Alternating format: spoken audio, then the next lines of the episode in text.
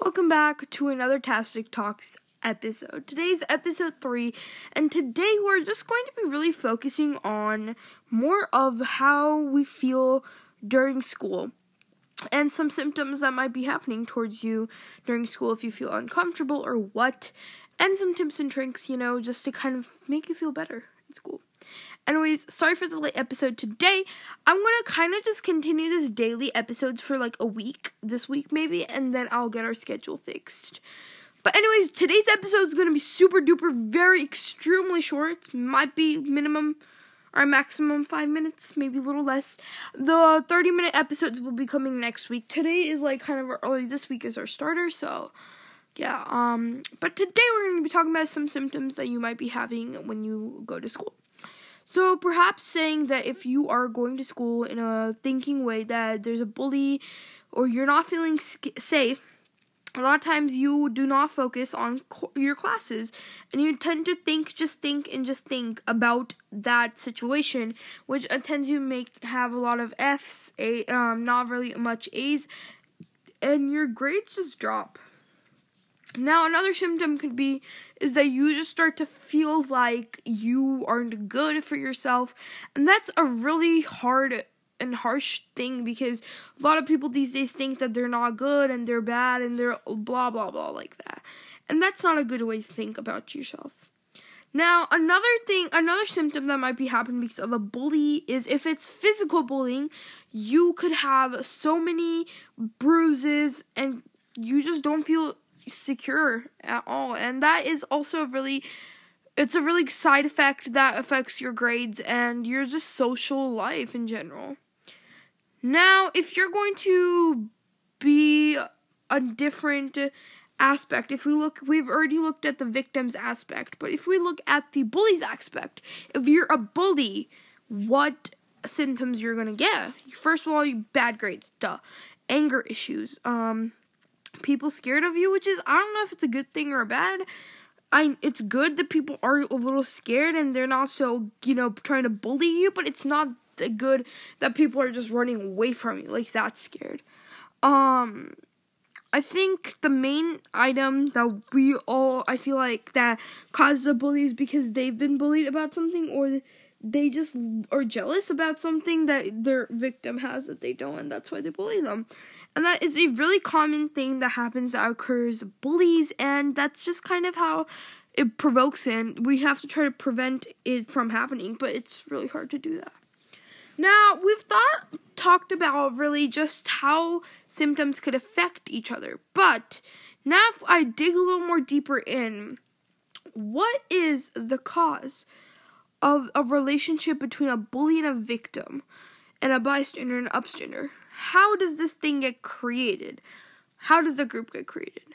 Well, it's always eventually has to start off with the bully who starts the bullying. And that's how the victim gets in. And that's after a while, a lot of it gets exposed to the outer people. And so that kind of determines if it's a bystander or upstander. Now, if you don't know, bystander means the ba- the watcher. Like they don't do anything, they don't or they're not on anyone's side. They're just kind of watching and they don't stand up for the victim. And an upstander is a person who takes the initiative to help the victim and fight for him, which is a really good thing and everyone should be upstanders in situations like this. Um now if we think about just saying that, you know, a bully can do so much, a cyberbully if we think about cyberbullying, a really good aspect of it is if they bully you on internet, you have all the pictures. Take the pictures. There's so much proof. Even if they delete it on their side, it's going to stay. Or and the world would have seen it before they had the chance to delete it, which is a good thing and a bad thing because in the defense case that I'm saying is it's going to stay there. So if you ever reply back a little trashy, they might have something. And the best way to handle a bully situation is if you don't talk trashy, just, you know, keep taking it. Because if you talk trashy and they get some uh, evidence for that, you can also potentially get in trouble. Same amount as a bully because you're kind of diverting the bully to back to the person, which is a bad thing. Um, now if I think like I think this episode's gonna be a little more longer than five minutes, but if I think into more of division, a lot of bullying happens maybe of a race of some sort, which is really I don't know why because MLK Martin Luther King Jr. has already done so much to help the race division unify and not divide. But even today's days, stereotypes are really hardly set into places. And an example of a stereotype could be like a girl's like you if you, there's a pink it you know you assume it's girl like and if it's a blue it's you assume it's a boy. But that's a stereotype. The community the society has set that to be it. Now you would see oh it's a boy but like pink things. Like you're not gonna you're gonna be confused for a minute. And that's a stereotype that people have set. Um it just kind of depends on the factor that you are going to think how you're going to think and you should never be influenced by societal thoughts societal excuse me society thoughts. Um but it kind of just would depend on the fact that are you going to take the initiative and make your own stereotype for your own life or are you going to back off and just be like you know I don't know, just someone who isn't going to help someone, which is often the case, and that's how bystanders, you know, come up if in a bully situation. Now, if we just get off the topic of bullying and we go more on the topic of like a symptom as if you're feeling shy, um, usually results of a little bit of embarrassment.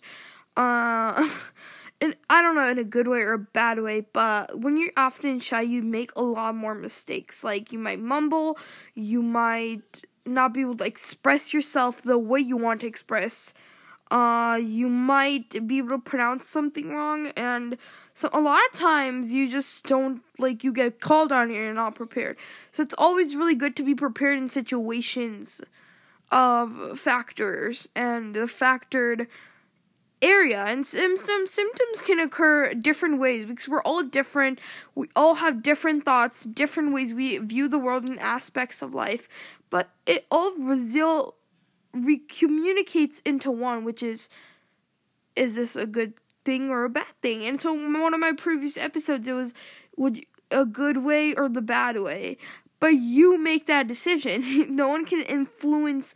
They can, okay, I should say they could influence the decision for you to make it, but they can't choose it for you. You're the one who does it. And that's a lot of times what happens is people provoke a lot of people from the situation they're in to maybe choose the decision they might that's against their will. And that's totally common these days. And so you always have to definitely be aware of what's happening and what's not.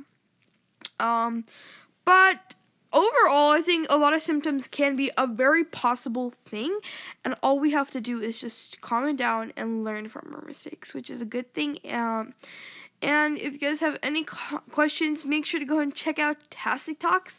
Make sure to go and follow me on my YouTube channel, School Schooltastic, and go and check my social medias at iSchooltastic and Schooltastic. Anyways, guys, I think that's wrapping up this podcast episode today, episode three. Let's get it, right? Um, but anyways, I hope this Tastic Talks was really fun. If you have any questions or anything, Matt, go ahead and message me on this. And I hope you guys have a wonderful day. Remember, be cool and good at school. Bye, guys.